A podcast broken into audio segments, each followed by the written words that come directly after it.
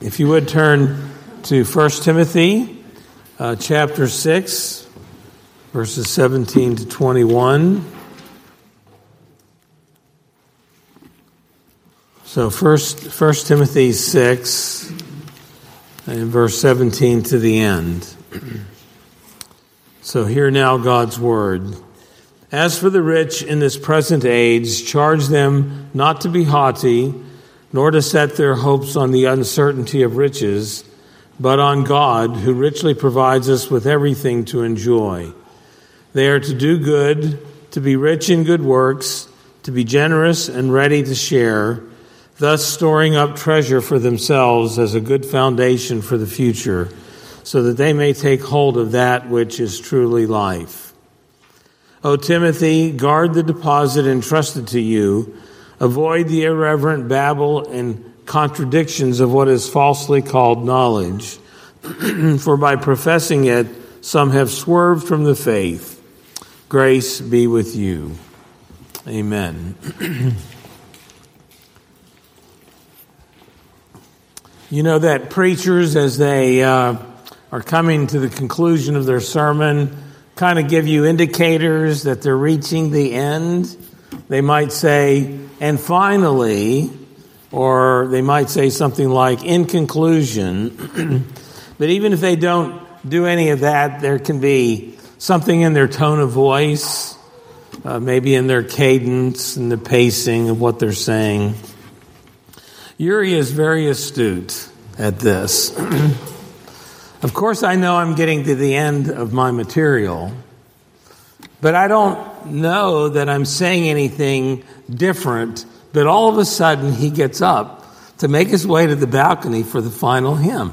And, and I know I better wrap this thing up.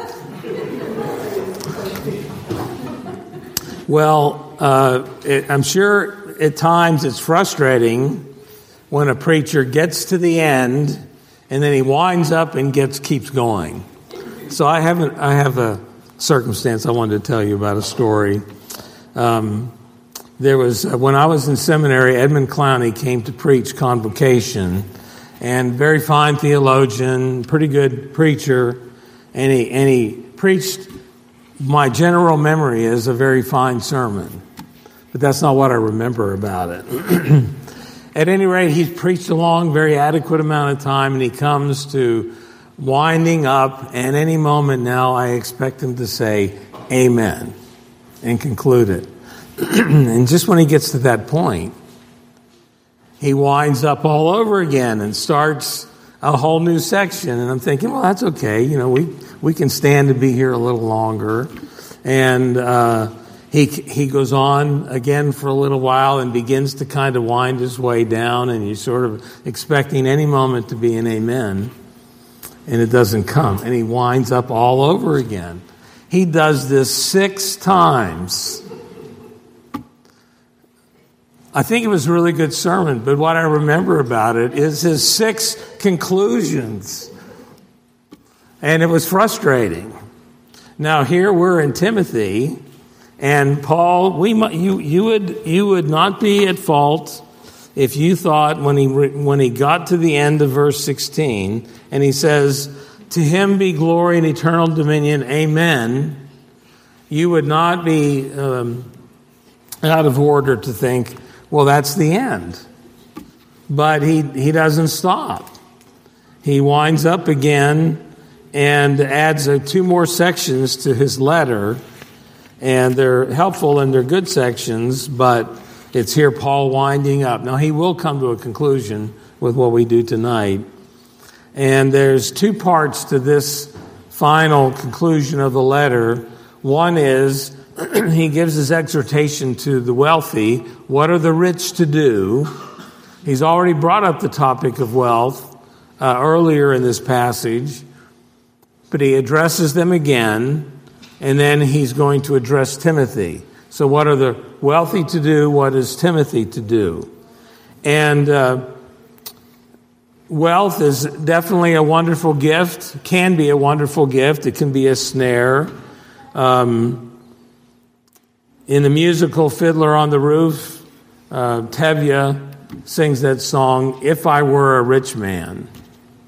And you and I, in our daydreaming moments, think, you know, what, what could I do with a lot of money? And there'd be a lot of wonderful things you could do. Uh, you could benefit a lot of people. Um, maybe you have the thought, well, if I won the lottery, then I would do this. It, don't play the lottery, but if you played the lottery, you might think, well, if I won the lottery, what would I do with that? well, Paul has brought up the danger of the love of money the love of money is the root of all kinds of evil. Here he's addressing those people uh, not because they love money, but because they have it.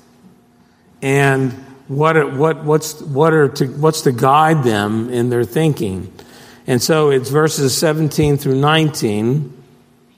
And he gives several directions to them. The first thing he says, As for the rich in this present age, charge them not to be haughty so the first instruction for them is not to be proud or arrogant because they're wealthy.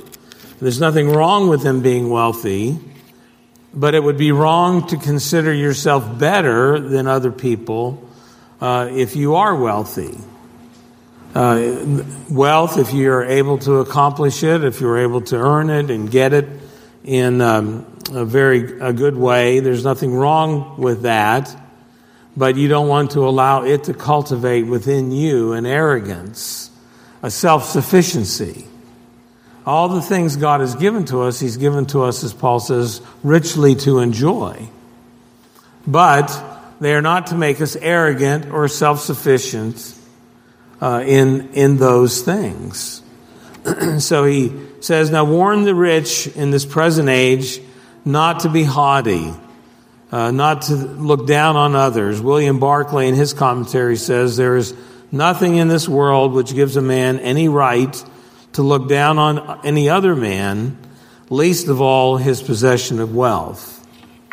We don't want to ever allow ourselves, on whatever basis, to consider ourselves better than others. Because the reality is, uh, all of us as sinners uh, are not better than others. Uh, we're all totally depraved in and of ourselves, in our nature. And it's, if we have anything, it's all grace. If, we're, if we have intelligence, it's God's gift. If we have opportunities, if we have employment, anything we have, it's all a gift. And so we must never allow ourselves to be arrogant and look down on others, in this case, particularly because of wealth. He says, he goes on to say, nor, so he's there's several warnings here, don't be arrogant, nor set their hopes on the uncertainty of riches, but on God who richly provides us with everything to enjoy. So we're not to be arrogant. We're not to set our hope on riches because we know how uh, easily they can go away. Any investment in the stock market or whatever it might be can evaporate in a time. Even a person who's built a business and they've worked really hard at it and done really well at that business sometimes it can be gone in, in a moment. It can collapse. Uh, we can, not put our hope in that. Uh, we can't be um, base our, our hope on the uncertainty of riches, but to put our hope on God. So it's God alone in whom we need to put our trust.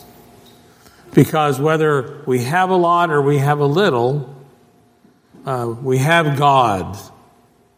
And God is eternal, infinite, eternal, and unchangeable in his being, wisdom, power, holiness, justice, goodness, and truth. And we have him forever. And so whether we're up or whether we're down, we have a consistent stability in the Lord our God. And it's in him that we place our hope. Uh, it's in him that we find true satisfaction. Again, it's not bad to have things. Um, as Paul says here, he's given us, he provides us with everything to enjoy. Remember earlier in the letter, Paul had to address those ascetics who denied marriage, uh, denied the um, use of, of some of the good gifts God had given us, food. And Paul had to rebuke or warn Timothy not to get drawn away by those things because God's given us marriage. He's given us food and, and things to enjoy and possessions, and all these things are a great blessing to us. We're not, our hope isn't in them. God's given to them to bless and benefit our lives. Um, turn back to 1 Timothy 4, verses 4 and 5. This is one place where he earlier talked about these things. 1 Timothy 4 4. For everything created by God is good, and nothing is to be rejected if it is received with thanksgiving, for it is made holy by the word of God and of prayer. So come back to the wealthy in 1 Timothy 6, um, 17, beginning now here at 18. What are they to do? They are to do good, to be rich in good works, to be generous and ready to share, thus storing up treasure for themselves as a good foundation for the future, so that they may take hold of life that is truly, a hold of that which is truly life. So they are to do good with what they have. they are to be rich in good works and to be generous and compassionate and sharing. Uh, and so they're to be willing, not hoarding what they have, to be willing to share it. Now we understand that you can't always give money to certain ones who are poor because uh, maybe they won't uh, be able to use it wisely. Our church in general has a practice not to give money, not to give cash to those who ask of it, but to do something constructive, like when someone comes to the door of the office and they want money, I don't have it and I don't give it, but I'll take them down to the to Gresham and I'll fill their car with gas. And uh, Mark has taken someone to Walmart and bought them some groceries or some diapers or something. And so you can give them something tangible that they can use. And so we have to be wise in our generosity but nevertheless, we need to have the spirit of generosity. I had a friend in college, and um, at that time, candy bars were like a quarter or something at the dark ages. It was a long time ago. I think we rode a horse to school or something. And anyway, but I'd ask him for a quarter to go buy, you know, I'd ask, ask him for a little bit of money, and he would say, um, Psalm 37 21. The wicked borrow and don't pay again. and I was suckered by him. So turn, turn to that passage. Turn to Psalm 37 21. Finally, I had a friend who uh, helped sort this out. so, Psalm 37 21.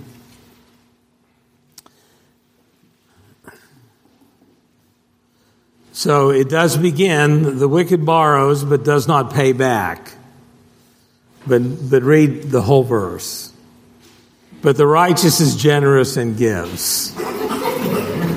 so finally, someone called his bluff. and uh, he had to kind of slink away in chagrin. But at any rate, you and I are to be generous, we're to share. Uh, it says here we store up. Uh, uh, to ourselves treasure. Now, that doesn't mean that we're buying someone's affection or buying someone's care, but what it means is we're investing in something positive in the lives of other people.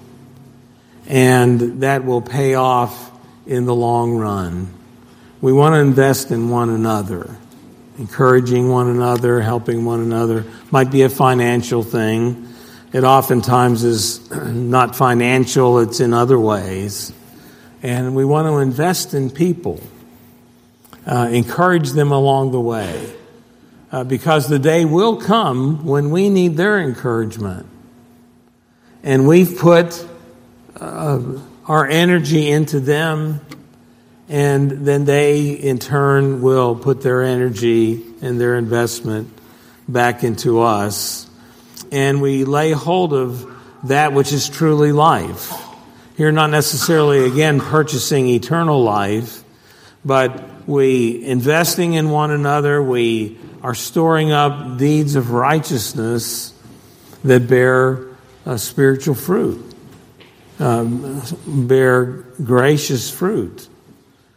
It's what Jesus tells us. I won't have you turn there, but remember in this Sermon on the Mount, do not store up for yourselves treasures on earth where moth and rust destroy, where thieves break in and steal, but store up for yourselves treasures in heaven where moth and rust do not destroy, and where thieves do not break in and steal.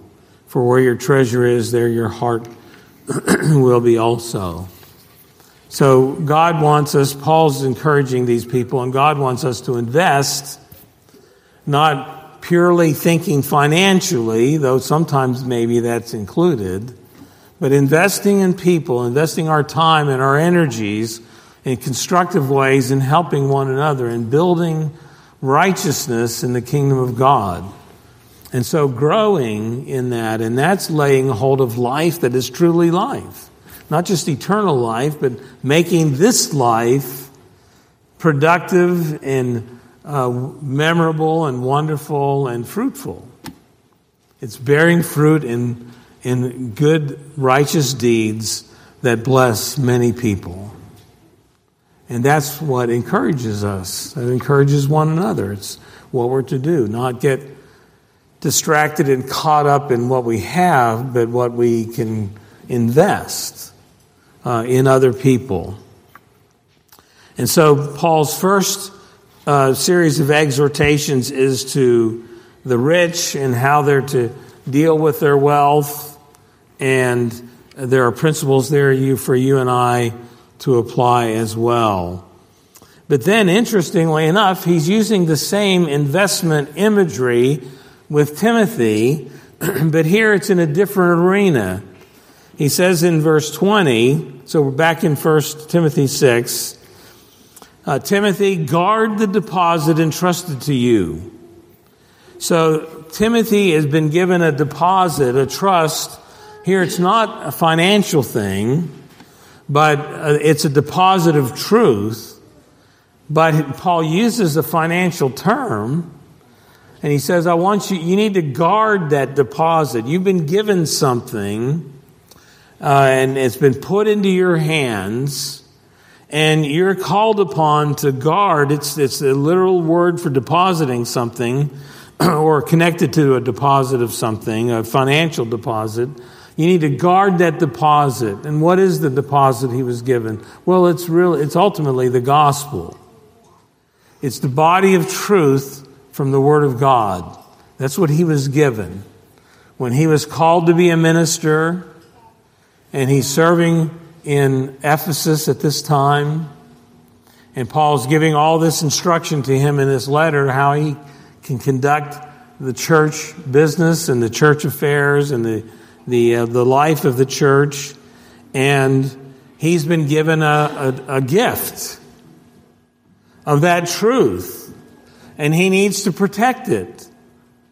Uh, we've already seen, and we're going to see again here in a moment, we've already seen Paul several times in this letter warning him about false teachers, warning those, warning Timothy about those who are turning away from the faith.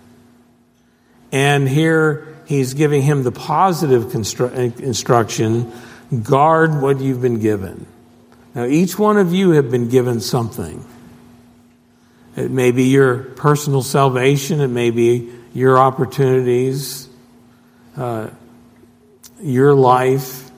It's a deposit, it's a gift, and you need to guard it, not misuse it, not disregard it.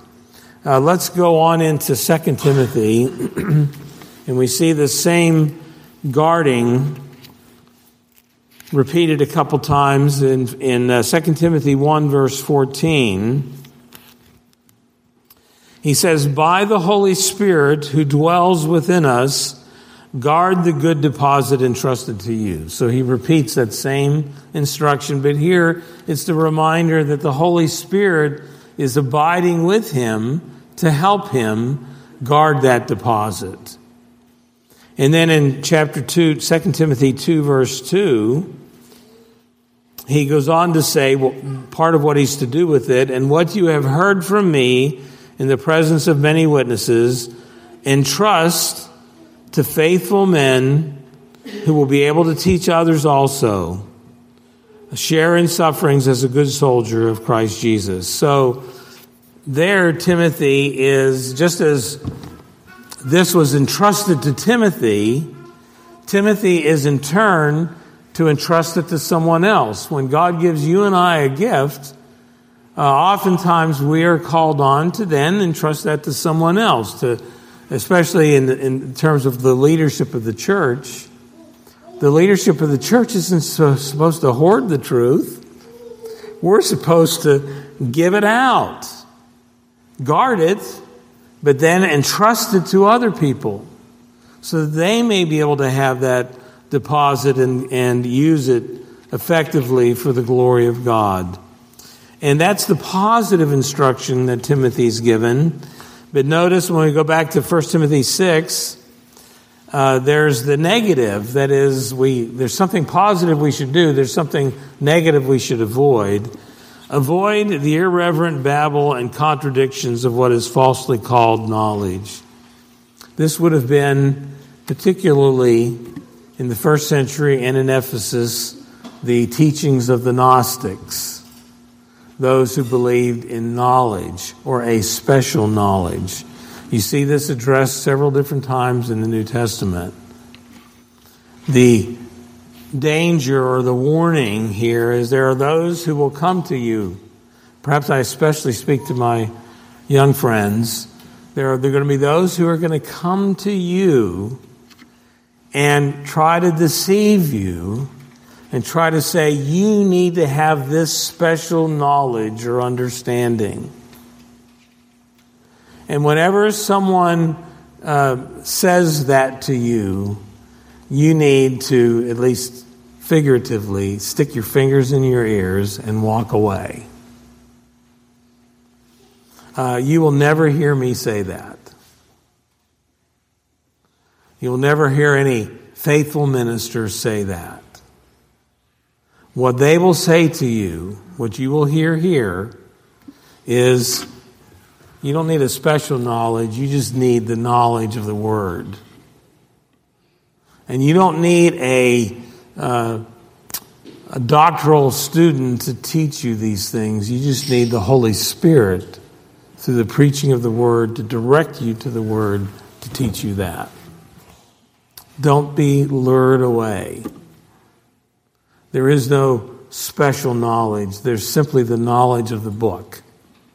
And you don't need a special anointing, you have the anointing of the Holy Spirit and He will guide you into all truth.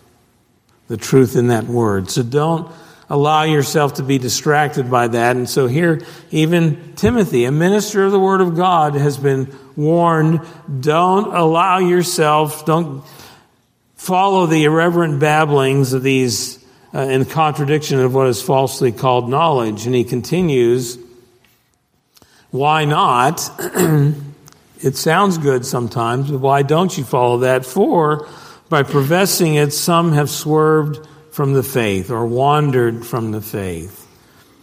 Uh, we've talked about how the word faith can sometimes have a subjective element, talking about our own personal uh, appreciation of faith of the Lord.